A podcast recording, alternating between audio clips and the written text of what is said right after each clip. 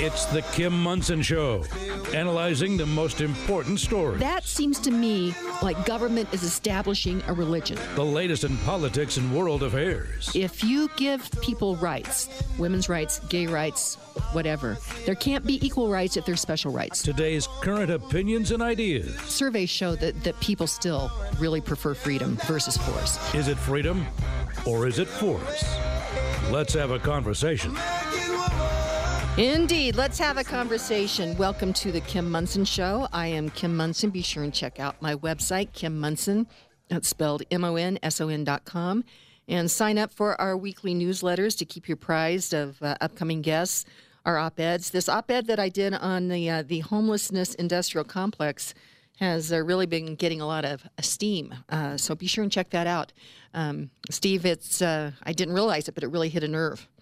Well, it should be picking up steam because you really you went to the most fundamental aspects of this, and it's um, I don't know, it's just such a revelation to think that this is going down right before our very eyes in terms of the dollars being poured into it and what we're getting out of it. Yeah. Oh, and not to mention the, the salaries involved. I know. It's pretty eye opening. So be sure and check out my website. That's kimmonson.com and check out the homelessness industrial complex. Uh, very important show planned for you today. Today is uh, really a historic day. It will be the State of the Union address by President Trump this evening. And then tomorrow it looks like there will be the vote on whether or not to impeach him. And uh, last night was the Iowa caucuses, and it looks like that's pretty much a disaster, Steve.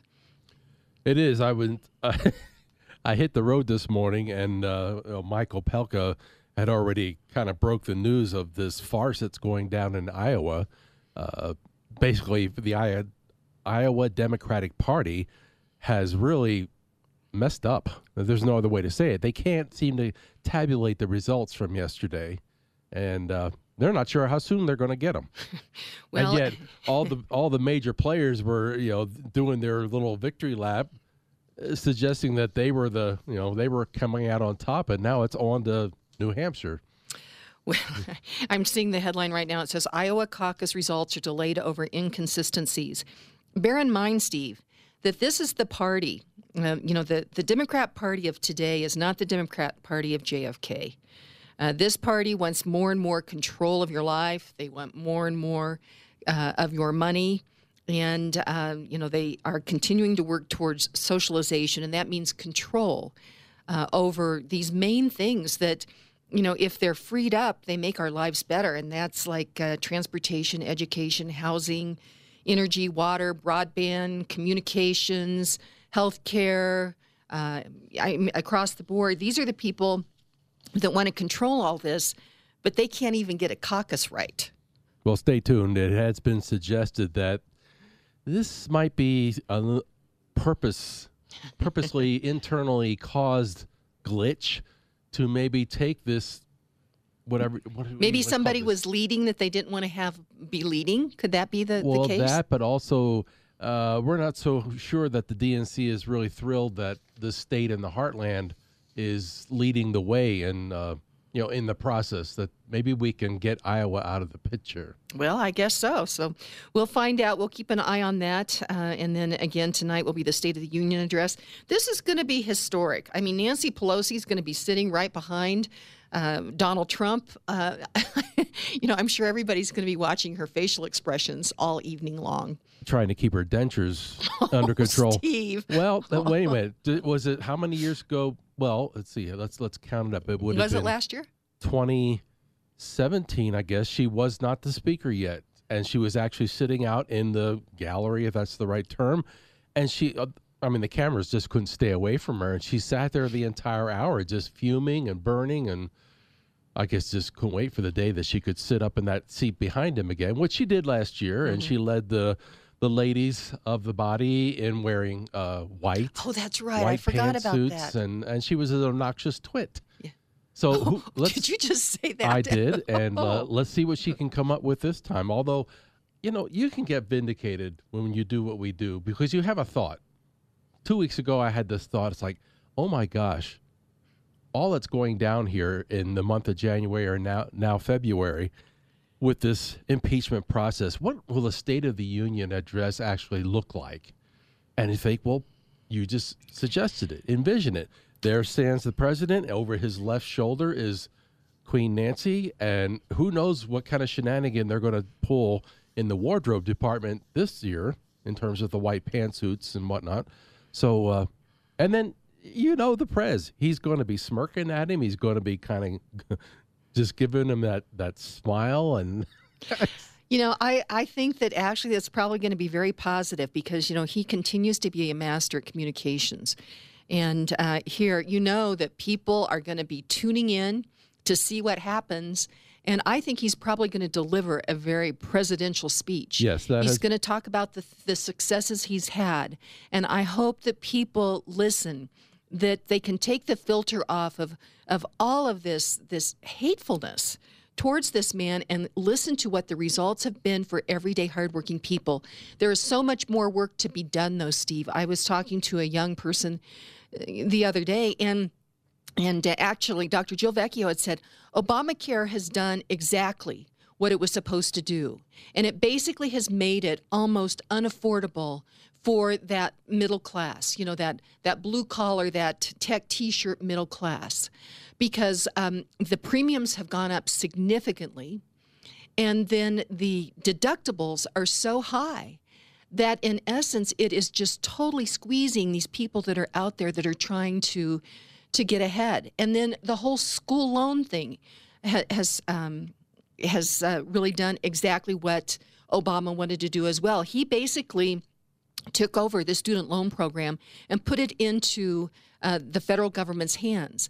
And so immediately you know, it, it, skyrocketed as far as the amount of debt that was incurred. I mean, I've heard stories that kids were able to sit in their PJs in the in their parents' basement and get thirty five thousand dollars in in school loans, not really realizing that they were going to have to pay that back. And of course, now you've got all of these Democrat candidates that are talking about free this, free that, free this.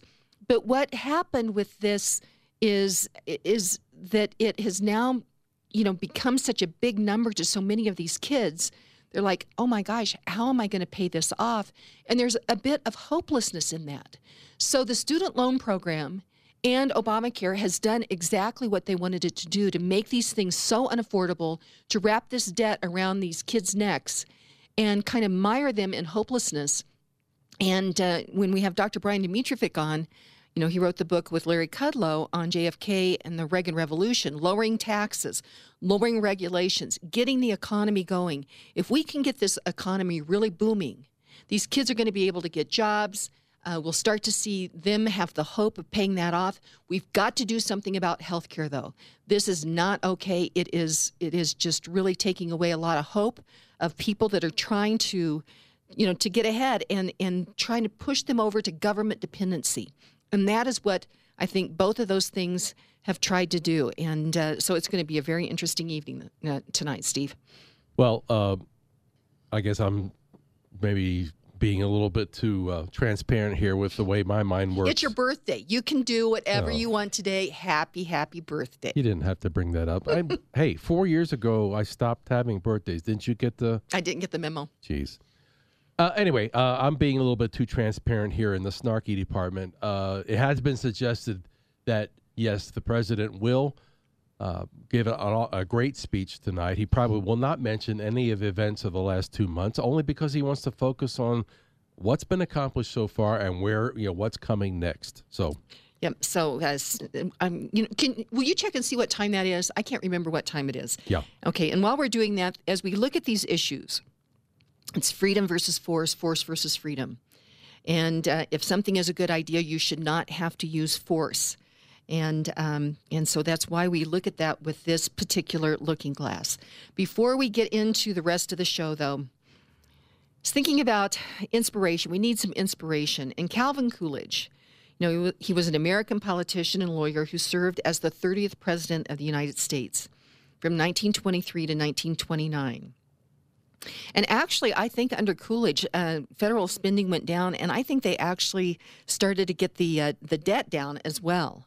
He was a Republican lawyer from New England, born in Vermont. Coolidge worked his way up the ladder of Massachusetts state politics, eventually becoming governor of Massachusetts. His response to the Boston police strike of 1919 thrust him into the national spotlight and gave him a reputation as a man of decisive action.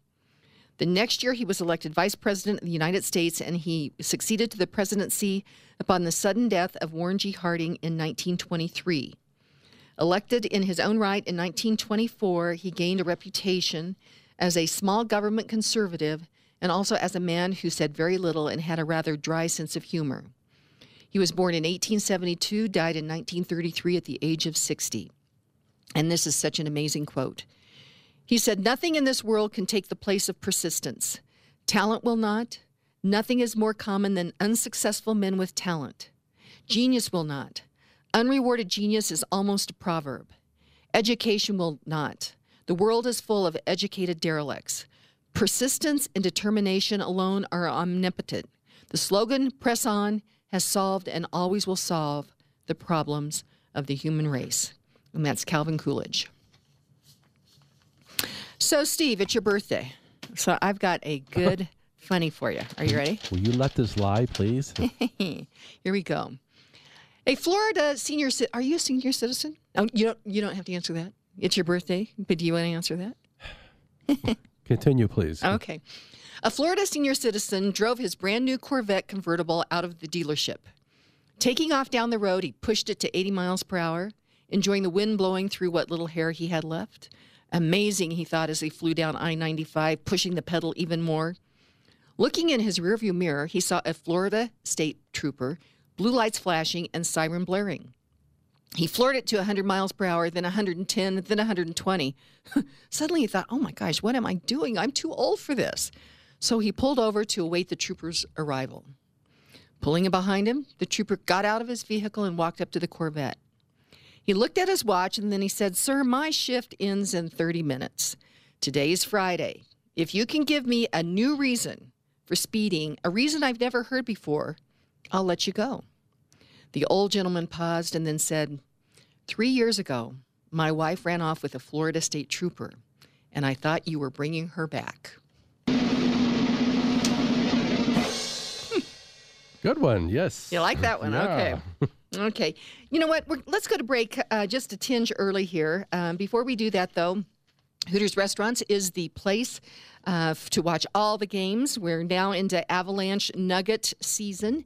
And of course, they've got all the TVs, so that you won't miss any of the action. Uh, Wednesday is uh, all day, if you dine in, all day wing day for fifteen ninety nine. And uh, my husband stopped by and picked up a variety of wings uh, for the Super Bowl, and they were delicious. And the coleslaw was delicious as well. So, a couple of things. You can drop by and you can eat at the restaurant. You can have uh, Hooters wings uh, delivered right to your front door. You can stop by and pick them up on the way home. For more information, go to my website. That's Kim Monson, M O N S O N dot com. Look at the sponsors and be sure and uh, patronize all of these. I can highly rec- recommend all of those sponsors that you see there, and they are the reason that we are on the air. So we're going to go to break. We'll be right back. You want to succeed, so you need to dress for the job, event, or relationship that you seek. For more than 30 years, entrepreneur and stylist Kim Monson has been helping women look their very best. And guys, Kim can help you with made to measure shirts that fit great and you'll love to wear. Guys and gals, if you want to up your game, freshen your look, email kim at kimmonson.com for your initial style consult. Kim at Kim Monson, M O N S O N dot com. Hey, welcome back to the Kim Monson Show. I'm Kim Monson. Be sure and check out our website. That's Kim Monson, M O N S O N dot com. And uh, sign up for our newsletter so we can keep you apprised of everything that is happening out there. Just a quick note because of the snow, we were planning on having a great festival for your birthday. I thought that we were we were going to have Jen Hewlin with Water's Edge Winery, and Patty Kurgan, our entrepreneur and our researcher, and Susan Koshevar, the owner of the 88 Drive-In Theater. So you've been hearing those uh, promos throughout yesterday and this morning. Because of the snow, we decided to reschedule that. The girls are going to come in on Valentine's Day, provided the weather's okay. We thought there's no reason to have them, you know, out on the road. And Rob Natelson had reached out to me to say that he had a, a really interesting piece that was in the Epoch Times uh, regarding, uh, he says, Dershowitz was correct. Impeachment does require criminal type conduct.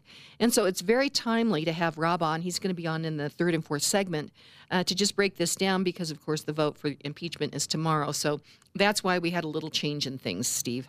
Oh, and by the way, uh, State of the Union speech uh, commences at 9 Eastern, 7 Mountain. Okay, 7 p.m. tonight. So get your popcorn and and uh, sit down and you can watch what's going on.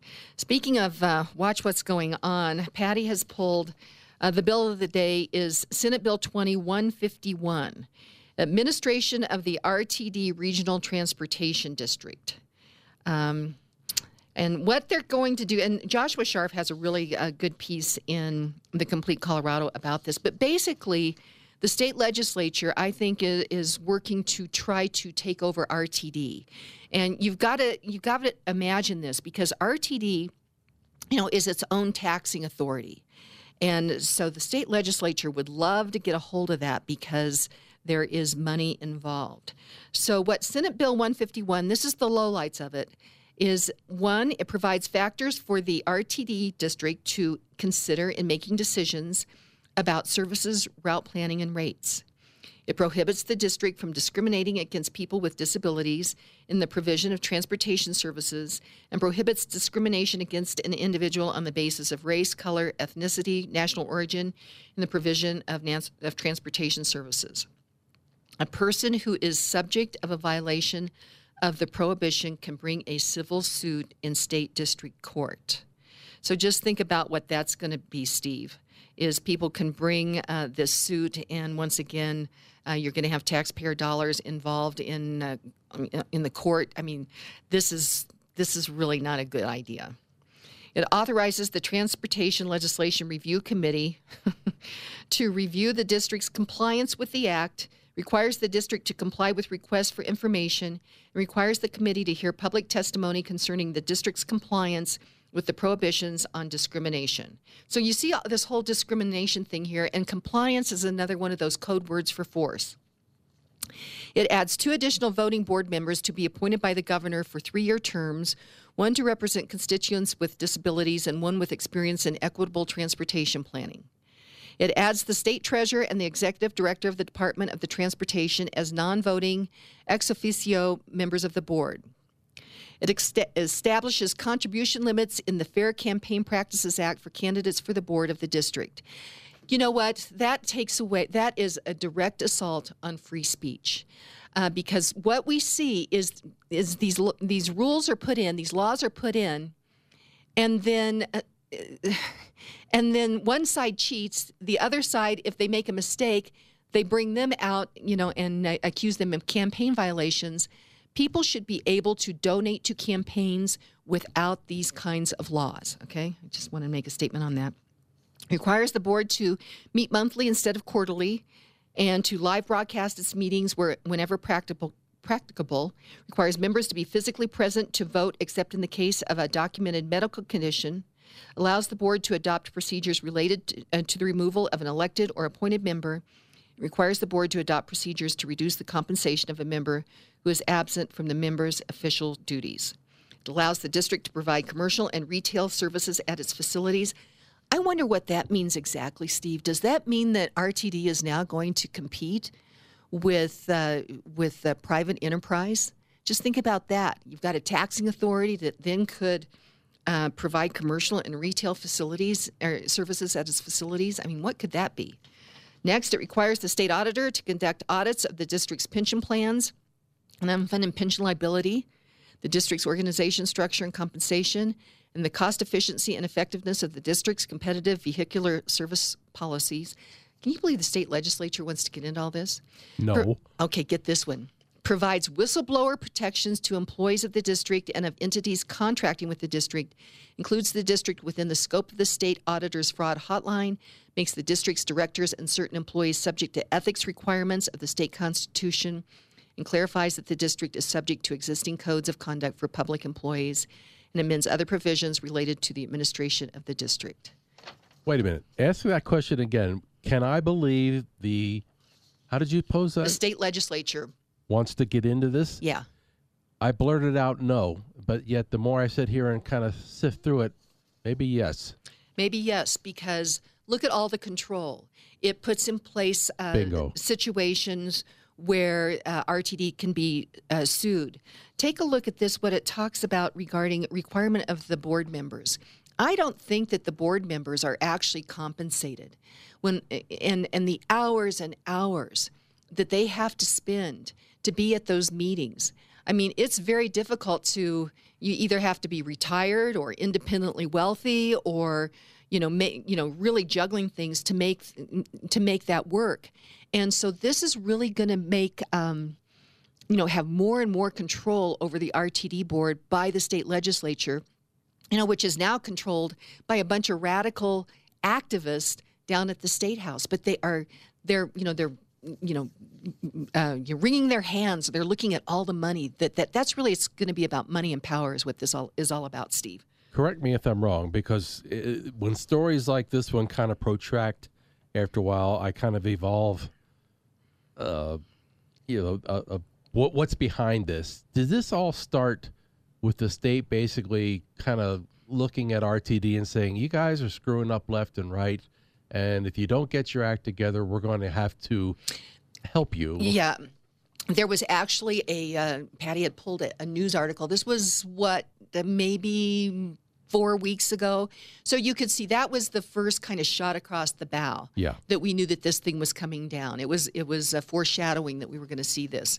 Well, as you're going down, I mean, uh, the way Patty has this laid out, there was like a dozen bullet items there, and as you read through them all, not all, but almost, well, many of them, it's a direct increased cost. Oh, most definitely. And uh, Adding more staff, doing uh, all the things that they, it's oh, Well, and, and it's in adding two more board members. is kind of like FDR when he threatened to uh, stat, uh, uh, pack what, what was it uh, the the Supreme Court. So by the governor now being able to appoint two more members, it starts to, starts to dilute your vote because we vote for RTD board members. So it dilutes uh, their vote. And um, uh, let's just very quickly get to Joshua Sharf, his piece in Complete Colorado. He says RTD reform bill leaves taxpayers waiting at the station. And these are the three biggest provisions that, you know, as we went through that, but he's able to really drill down on this. He says it will ditch the requirement that 30% of operating costs come from fares. Okay. Number two, it adds these two new appointed members, one representing the disabled community and the other represented, representing disadvantaged communities. And then three, it grants disabled and disadvantaged groups who felt they were underserved the ability to serve or to sue RTD. Uh, you think that RTD is not doing well now? Just wait till we we we have the state legislature doing this oversight on it. well, he fleshes that out a little bit. Like, uh, quite frankly, the first requirement, the one about the uh, thirty percent of operating costs come from fares, is that that's a disaster in the making. Because if you if you think that they're you know they're struggling now to meet their operating budget, and and now you're going to take away that requirement, so where does that mean the rest of their operating costs come from? Well, we Like- know we know the answer to that. So, could you see possibly with the state taking this over that um, instead of increasing taxes, that there's going to be some kind of increase in fees? But you know, we've seen the carrot on all, and this is the way socialism works. Is you've got carrots, you've you've got incentives, you've got tax breaks, you've got uh, backfills with subsidizing things, and uh, and and then ultimately when that carrot doesn't work because we're seeing when I drove over here it's 10 degrees out who wants to be standing out at a bus stop or on a, a train station waiting for a train I saw empty trains I saw empty buses but the carbon footprint the the footprint that those empty buses and those empty trains have every day I mean who, who why isn't environmentalists all over that? So the next thing that's going to happen is we're going to see force. And we've already seen the subtle force to try to get people out of their their internal combustion engines. But we're going to see i think more and more force. And uh, you take away the you know freedom to drive the freedom for people to be able to move where they want to when they want to and you get all to that uh, power and control steve I think one of the Super Bowl commercials was uh, from Porsche and uh, obviously pushing their all electric vehicle. And I thought, how many millions of people are watching this? and it still does not go back to the fundamental. It's like, what are you charging those vehicles? How are you charging those vehicles? Uh, you know, by what energy source? So, right, and we've not talked about uh, the environmental. Uh, concern regarding disposal of those batteries once they're gone. We've and then uh, China basically is is um, really working to gain more and more control in Africa, and that's where many of the rare earth minerals come from for uh, electric car batteries. And so we're using policy to shut down our energy source that we have here of affordable, efficient, and reliable energy sources to push us into something where we'd be dependent on China. We have to ask why these people are doing this. But I kind of have myself all worked up. I think I want to talk to Jason McBride about these tax retirement workshops that's coming up this week because he's helping people. Hi, Jason McBride. Hey, good morning. it's Steve's birthday. I know you told me. I told him happy birthday. Okay. Well, um, good. He's, he's, coming for cake too. Oh, okay. Did you tell? I guess Steve, we didn't tell. I had a nice little surprise for you this morning. You did, and it's right outside the studio door. And every time I walk past it, there's no doubt what's what's in the bag. Jason, I got up early and I made uh, Steve my very special sour cream coffee cake. So come oh, by and have some, okay? Very good. Is anybody going to jump out of it? Is the question? no, I don't think so. I don't think so. So, but hey, let's talk about these uh, these workshops that you have coming up this week. They're right around the corner, right? Yeah, uh, coming up pretty quick on Thursday and Saturday, Kim. Okay, and some strange things can happen with taxes once you're retired. Can you give us a, a little color on that? Well, yeah, Kim. Uh, most people are going to be receiving Social Security in retirement, and the taxation of your Social Security is based not only on how much your benefit is, but also on how much your other income is. So, as your other income goes up, so does the taxation of your Social Security, which makes things get a little bit weird. You know, even weirder than most tax related issues well, yeah, it it could be for sure, but everybody it's it's truly bizarre math, Kim, because remember, as little as none of your social security might be taxed and as much as 85% of it might be taxed. But it's not at an 85% rate. Uh, right, and at least not unless uh, Bernie wins the election. right. Yeah, and that's that's a common uh, concern that it's it's taxed that high, but it's not, at least not yet, as you say, Kim. It's just that up to 85% of your income from Social Security can be included as taxable income, and it gets taxed at whatever rate you're at once your 1040 is all done for the year. But where it gets weird is that the percentage of your Social Security that becomes taxable it rapidly increases with each dollar of other taxable and even some non taxable income that you receive. Those are just the words that you want to hear when you're retiring rapidly increasing and tax. Yeah, you're not kidding, uh, Kim. Now, I know you know Bruce Larson mm-hmm. at our office. He's one of our advisors here, and he actually wrote a book about taxes in retirement. So he'll be doing the presentations at some of the workshops now, this spins my head, but Bruce says that each extra dollar of income you receive in retirement can cause another 85 cents of your Social Security to be taxed. So, in effect, on that income, your marginal tax rate can be 185% of what you might expect. Okay, Jason, what is a marginal tax rate? Well, Kim, the simplest explanation it's the tax rate you pay on the next dollar of income you receive. So if you're in the 22% bracket, the next dollar you received is taxed at 22%, all the way up until you hit the 24% bracket. However, if that one dollar of income causes another 85 per, or 85 cents of your Social Security to end up being taxed, well, think about it. Your real effective tax rate on that dollar of income is over 40%. Oh man, this sounds like a stuff dreams are made of. For a Sanders Warren ticket, that is. It also sounds like getting the skinny on this is something everyone should do. So, how can people get registered for your workshops? Well, Kim, again, it's either Thursday or Saturday here, this Thursday or this Saturday. We have three locations to make it as convenient as possible Parker, Arvada, and Windsor, Colorado. Uh, you could sign up at airpresidential.com. That's A I R presidential.com. Or just give us a call, 303 694 1600.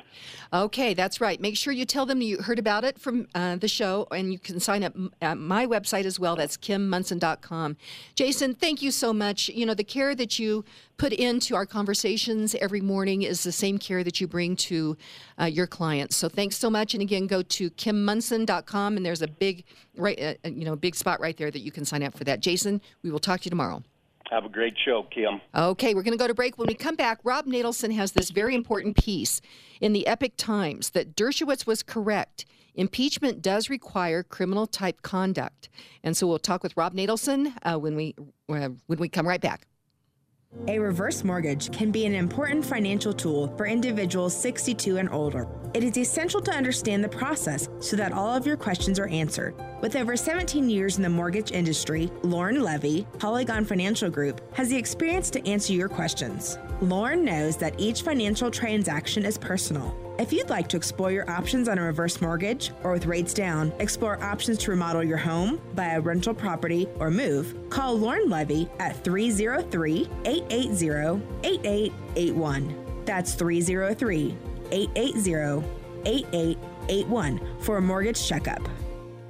You'd like to get in touch with one of Kim Monson's sponsors, but you can't recall their phone number. Find a full list of advertising partners on Kim's website, kimmonson.com. That's Kim, M O N S O N dot com. Hey, welcome back to the Kim Monson Show. I am Kim Monson. Be sure and check out my website, kimmonson.com. And uh, you may have uh, taken a look at the newsletter and also our promos and thought you were going to hear Jenny Hewlin and Patty Kurgan and uh, Susan Kochevar in studio with me today. But a couple of things. I mean, it's very, very snowy, and I got this email from uh, Rob Natelson that he had this piece in the Epoch Times about uh, Professor Alan Dershowitz and, and, his claims at the Senate. And so it worked out, Rob. Uh, you were supposed to be on the show today, so welcome. Hi, how are you, Kim? I am good. And you are a constitutional expert. And you've written a book, The Original Constitution What It uh, Actually Said and Meant. Uh, so let's talk about this piece, though, that you have in the Epoch Times. This is pretty amazing. The title is Dershowitz was correct. Impeachment does require criminal type conduct. It is amazing. And one of the things about it is that um, it represents a very great change in my own opinion. Um, wow. I wrote in my book, The Original Constitution, and I've written subsequently that the term uh, high misdemeanors, that the, the, constitutional phrase, as you know, for mm-hmm. impeachment mm-hmm. is uh, treason, um, bribery, and other high crimes and misdemeanors. But we know from the founding era that that word high, which modifies crimes, high crimes, also applies to misdemeanors. So it's high misdemeanors. Okay. Um, I, I had written that high misdemeanors uh, essentially meant breach of fiduciary duty, the breach of the kind of duties that people owe who uh, manage other people's affairs. Well, Dershowitz got me thinking again. And um, I said, gee, you know, what is it I haven't looked at? I had looked at um, all the sources that constitutional scholars usually looked at, but in this area, I had not examined the law books of the 18th century. I said, well, gee, maybe they define high misdemeanors because those law books have helped me out previously. After all, the Constitution is a legal document and it was drafted mostly by lawyers. And sure enough, I find that the term high misdemeanors was very common in 18th century law, and it didn't generally mean breach of fiduciary duty, it meant something much more serious. Where do you find these books, Rob? In 2005, I spent a research sabbatical at Oxford University. And I spent a lot of time in their law library and somewhat less time in their general library, and some time in the library of the Middle Temple, which is one of the four institutions for training barristers in England. And what's interesting about the Middle Temple, is where a number of our own founders, like uh, Edmund Rutledge and um, and John Dickinson, got their own legal education. And so I became very familiar with the books at that time. In the interim, um, a uh, uh, a publishing company started putting online a lot of 18th century sources that included many of these books. So I became familiar with the books at Oxford. Um, I photographed uh, critical pages of many of them, but I also found them uh, increasingly online. And since I knew now knew what to look for, I've got this whole huge library of um, English uh, case reports, of treatises on the law, of uh, what what are called digests, where they take bits of the law and they arrange them in alphabetical order. Um, so that kind of information, dictionaries also, and I also checked Kim to see which of these English law books, because they mostly are English, actually were used in America. And so naturally, uh, there were a lot of competing law dictionaries. But when I learned that the law dictionary of, of Giles Jacob was the most popular in America, well, then that's usually my first stop when I look for law dictionaries. And they, they all have some really interesting things to say about high misdemeanors. Okay. Well, uh, this piece, you know, we're kind of going through this step by step. But uh, first of all, I find it kind of uh, interesting. I mean, you are an expert on the Constitution. And after all these years, for you to hear Dershowitz you know say something that challenged you and you're like i'm going to go check that out and and you said you were skeptical but as you checked it out you you seem to find something that changed your mind. I i find that first of all intellectually honest to uh, to make sure that that you're continuing to to challenge yourself on these very important issues that are facing our country right now rob. Well thank you. We have we have too many people out there who hold themselves out as constitutional experts, and in some cases have the credentials of constitutional experts, but their attitude is whatever I like must be mandated by the Constitution, and whatever I don't like must be prohibited by the Constitution. I'm sorry, law and history is not that way. It, it it's simply the way things uh, are, not the way you'd necessarily like them to be. I mean, I've I've also encountered situations where I've had to change my mind in a direction which I find politically unpleasing. Uh, that I didn't didn't like what I found, but I reported it nevertheless, and we could talk about that someday. But let's talk about high misdemeanors, okay? Okay, let's do. Uh, and what is a misdemeanor? Well, in today we think of it as a lesser offense. At the time of the founding, a misdemeanor was any crime, whether it was uh, treason, the worst crime of all, or whether it was um, you know, going too fast on your on your carriage through the through, through town. Okay. All of those all of those were misdemeanors. And so what the law did is they categorized these crimes. All crimes are misdemeanors, but at the very top there's treason. High treason it's called. And high, uh, because there was a lower a petty treason, but let's just focus on high treason. That was obviously disloyalty to king and country, or in the United States, it's defined in the Constitution as giving aid and comfort to the enemies of the United States. And the penalty for that was a really heinous punishment called drawing and quartering, which I'll spare this description right now. Then uh, uh, another type of uh, misdemeanor, a little lower than that, were uh, felonies. Felonies uh, included all the things we think of today as felonies, like burglary, arson, murder, rape, what distinguished felonies in 18th century law, though, is that they were all punishable by death. And it was death not by drawing and quartering, uh, thank goodness, but by hanging.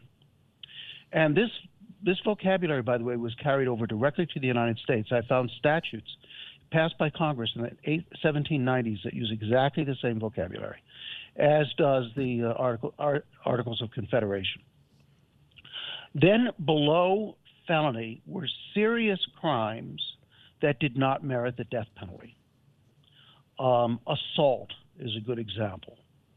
Uh, allowing a traitor to escape, allow if, you abetted his escape, uh, permitted, assisted his escape, then you were guilty of a felony. But if you simply, you know, allowed him to escape and didn't do anything, then then that was a crime, but it didn't amount to a felony. Uh, bribery is another example. Those offenses were called high misdemeanors, and they were punished by um, very stiff fines and jail sentences. So that in the in uh, 1794, 1797, and 1798, Congress passed a series of laws which designated as high misdemeanors certain uh, actions that tended to interfere with American law or American foreign policy, designated them as high in- misdemeanors, and uh, provided that they were punishable by anywhere from one to five years in prison and by fines up to $5,000, which was a lot of money in mm-hmm. those days. Mm-hmm. In all my research, I could find only one non crime that was designated um, a high misdemeanor, and that uh, essentially was medical malpractice because of a, of a danger to human life. So, uh, just, just to give you, just to let you know that this isn't just me talking. Here's a here's a, a, sentence from the dictionary by Nicholas Bailey, a popular dictionary issued in the 1760s, so just about 10 years before the American uh, Declaration of Independence. High misdemeanor, a crime of a heinous nature, next to high treason. Here's a here's a, a definition from Chambers Cyclopedia, a very popular, very large, detailed encyclopedia uh, issued in 1778. High crimes and misdemeanors denote offenses of heinous nature next to high treason. So we're not talking here about an improper conversation with a foreign official. We're talking here about serious crimes. Uh, here's Blackstone, probably the most. I'm sorry, no. Here's the Encyclopedia Britannica of 1778. Misdemeanor in law signifies a crime. Um, and it goes on to say every crime is a misdemeanor, but we call the most serious ones felonies. Um, and so you can see the pattern here that um, that a high misdemeanor is not simply a breach of fiduciary duty or maladministration, as was proposed at the Constitutional Convention. Uh, the, the, word maladministration was suggested and rejected by the founders in favor of high misdemeanors. So that suggests that Alan Dershowitz was right all along. I don't think that Alan Dershowitz actually checked out all these legal sources. I think he reached the right conclusion, maybe a little bit by accident, but it is the right conclusion. Okay, fascinating. Let's go to break, uh, Rob, because it looks like uh, the vote is going to occur tomorrow. Uh, at least that's what I think is going to happen. I have you a few. Re- right, right. Yeah, I have a few other questions, though. Uh, I, um, if you would, I'd like to have you compare uh, Trump's defense team to the House managers and how you think that uh, those arguments looked, because uh, I'd love to get your perspective on that. So, this is Kim Monson. I'm talking with Rob Natelson about his uh, really important piece in the Epoch Times, uh, and uh, really goes through that Alan Dershowitz was correct. Uh, impeachment does require criminal type conduct. And uh, uh, let's go to break. When we come back, we'll be right back with Rob Natelson. Award winning realtor Karen Levine has 30 years of experience with REMAX Alliance. As a director with the National Association of Realtors, Karen Levine works to protect private property rights. Karen Levine believes in homeownership. Because of Karen's love of dogs, Karen volunteers with GRR, Golden Retriever Rescue of the Rockies, helping golden retrievers find their forever homes.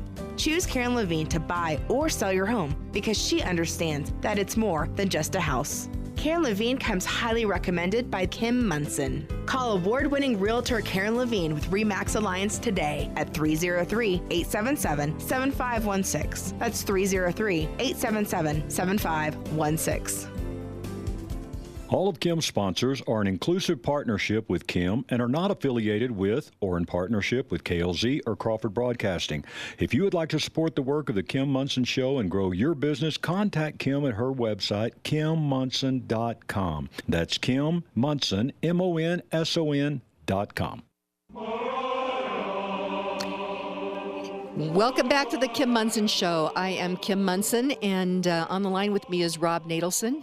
Uh, and he is uh, has a really important piece in the Epoch Times. Dershowitz was correct. Impeachment does require criminal type conduct. And just a quick note, uh, Rob, I uh, was at a meeting this weekend, and somebody pulled out the Epoch Times and said, "This is." the newspaper that people should be receiving, that it has good reporting. And the op eds are op eds, but they keep most of the opinion over on the op ed page. And uh, I mean, you have been published in the Epoch Times a number of uh, on a number of different occasions, Rob. I'm one of their regular columnists. By the way, uh, for those of you who don't have access to the Epoch Times, I will tell you that this morning my article was republished in Complete Colorado. Okay. And so you can just enter Complete Colorado in your in your uh, browser. Um, I also wanted to mention the implication of all these findings, Kim, and that is, of course, that the articles of impeachment are uh, they, they, don't state a case.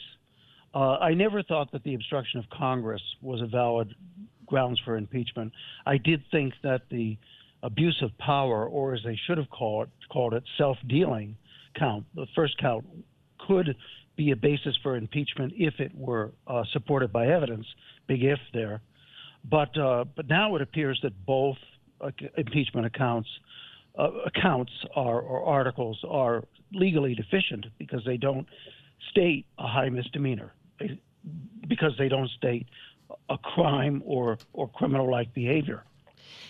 So uh, under the circumstances, uh, the Senate would simply be justified, I think, in in uh, in dismissing them. Um, as far as the Epoch Times is concerned, you know, when I first picked up a copy of it um, back about five years ago, I thought it was pretty amateurish. It was available in one of the one of the airports in Montana, and I wasn't terribly impressed. But over the years, they have pulled together a very good team of reporters and an increasingly good team of columnists, uh, myself accepted, perhaps. but um, uh, so when um, I was writing for the Daily Caller, and when I finally got uh, frustrated by some of the policies of the Daily Caller, I was looking for another place to go. And uh, investigation found that the Epoch Times, while it didn't yet have as much traffic as the Daily Caller website, was surging and really ha- is becoming the conservative leaning uh, newspaper of record. I, I, wouldn't really say that it's that's, that it's completely unbiased or completely. It t- does tend to learn, lean conservative, even on its news pages. Okay. But the reporting is is very good. I've worked with a number of the reporters; they're top notch and um, you will get information that you get nowhere else. So I do strongly recommend the paper. As always, I never recommend that you ever rely upon just one right. source for news, though. Right. I mean, I often read, uh, I often read the Guardian. Which is a left-leaning paper coming out of England, in order to get a better perspective. Well, and and you need to make sure that you don't have just one filter.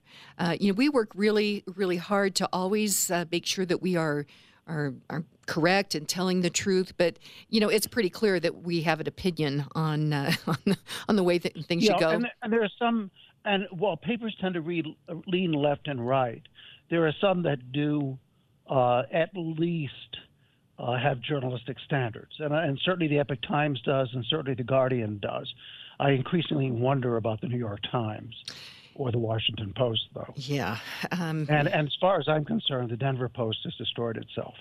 It it really has. It's really unfortunate. Uh, but uh, I want to ask it's you. it's going to be a niche paper in the future, I think. Yeah, I think you're right, and uh, expensive too. And you know, a couple of other places to look here in Colorado. There, there's Complete Colorado. There is uh, Colorado Politics, the Gazette. You know, yeah. they they're also, I think, uh, working on yeah, journalistic Gazette is integrity. Excellent. Colorado Politics is excellent. Uh, Complete Colorado, again, it re- leans right, but it does some really top-notch reporting. Uh, the uh, the idea of there being a purely objective newspaper that always does the right thing if that were ever true, it's certainly true no longer. So you do have to pick and choose. Right, and and, all, and always listen to the Kim Monson show too, because we're working hard yeah. to bring these uh, these things forward. And now, now you're talking about the the top notch. you got it. You got it. Hey, Rob Natelson, a couple of things though. Um, I read the complete transcript. I finally like, you know, I've got to read this. And uh, uh, I think that people need to understand, first of all, what Adam Schiff said that the transcript said. It's not in there. The guy was not telling the truth. And weren't there like 20, 25 different people that regularly listen into these conversations between heads Estate? So it wasn't like like uh, Trump was just talking to, you know, to just the two of them. I pe- people were listening in. He knew that. So, can you address the fact that Adam Schiff said the transcript had something in it that it didn't? Well, he's done that before, right? Uh, by the way, it's technically not a transcript. It was a summary of the conversation because it wasn't exactly word for word. Um, however, he has, as I just said, uh, exaggerated it before. The, I will say that the House case was very disappointing. Uh, to mention the Epoch Times again, I wrote an article when they first started this proceeding saying you need to follow due process standards, not just because that's fair, but also because due process standards make sure that you uh, that what your conclusions are reliable. I mean, if you have de- if you have decent cross examination, it's hard for a tissue of lies to survive. If you allow the president uh, to have his attorney in the hearing and call his own witnesses, you're going to come up, even if you ultimately decide to to impeach, you're going to come up with a much better project, a, pro- product. Well, they didn't do that. They put it, it together in a slapdash thing. I mean, uh, Senator Murkowski made that point, I guess, yesterday. It was just uh, disgraceful, and it has been from the beginning. Uh, you mentioned on the, you mentioned the comparison between the the uh, president's lawyers and the House managers. You know, I, I'm not a journalist, like, uh, and so I, I cannot spend the time to sit listening to all these arguments. But I will point out that there were some moments where the House managers, particularly um, Nadler, fell on their face. I mean, uh, Gerald Nadler is a guy who's never done anything but serve in politics. He has no business trying to prosecute a case, any case, much less a case as serious as an impeachment. And one thing you learn very early on in litigation is you don't insult the judge and the jury. Well, he did that twice by saying that they were on trial and engaged in a cover up. I mean, for crying out loud, um, this is this is like amateur hour, and so uh, I think the House managers did suffer from uh, the fact that they were really not professionals at what they were doing, where people like uh, Dershowitz and Sekulow clearly are.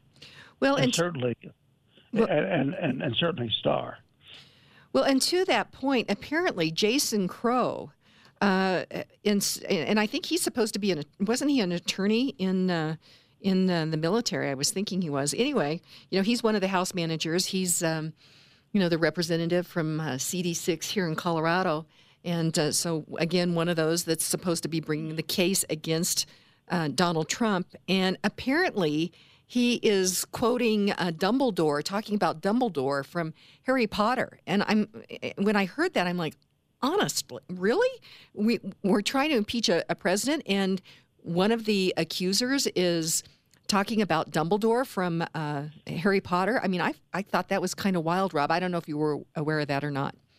Well, it indicates that the Democrats' case was built on legerdemain and magic, right? it wasn't a real. It wasn't a real world case. Um, yeah, I mean, I, I, I, I don't remember every moment of Bill Clinton's impeachment hearings, but my recollection is that Bill Clinton hired top talent. I mean, uh, Bob Bennett, for example, was one of his lawyers, one of the top lawyers in um, in Washington D.C., and you just did not see that level of professionalism among the impeachment case in the impeachment case here. And I think the reason for that was that they knew this was doomed. They were catering to their party's uh, crazies. Um, they wanted to create a public relations splash. They, they knew the media would go along, and an evidence of that is the fact that as soon as the Republicans stood up to put on their case, the media distracted and started talking about uh, uh, Bolton's book instead so that people wouldn't pay attention to the Republican case. Um, and so they figured that, that was a way to proceed, but I, I don't think it's worked.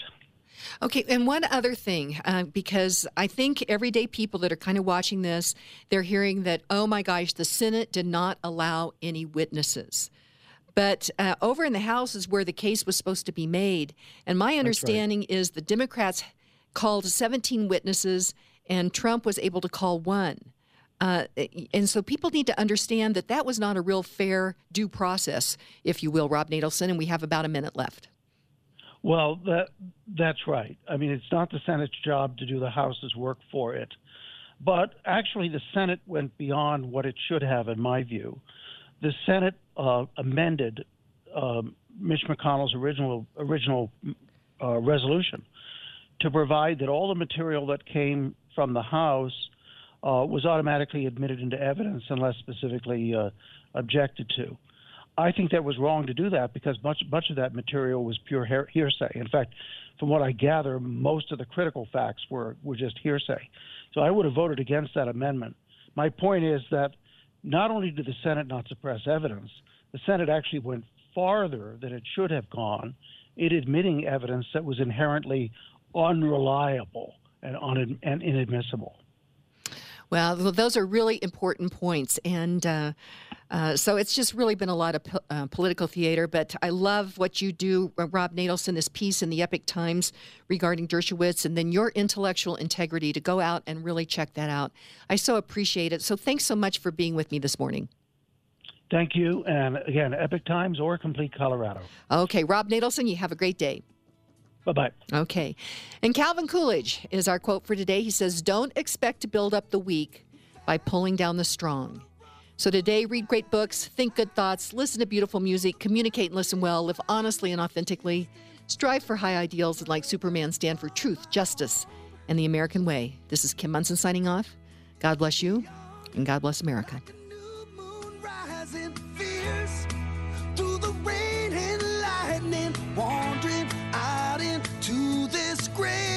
unknown.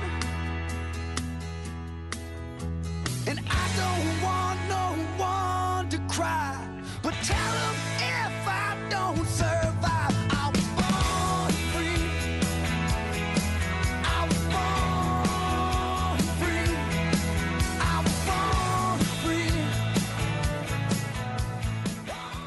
Views and opinions expressed on KLZ 560 are those of the speaker, commentators, hosts, their guests, and callers. They are not necessarily the views and opinions of Crawford Broadcasting or KLZ management, employees, associates, or advertisers. KLZ 560 is a Crawford Broadcasting God and Country station.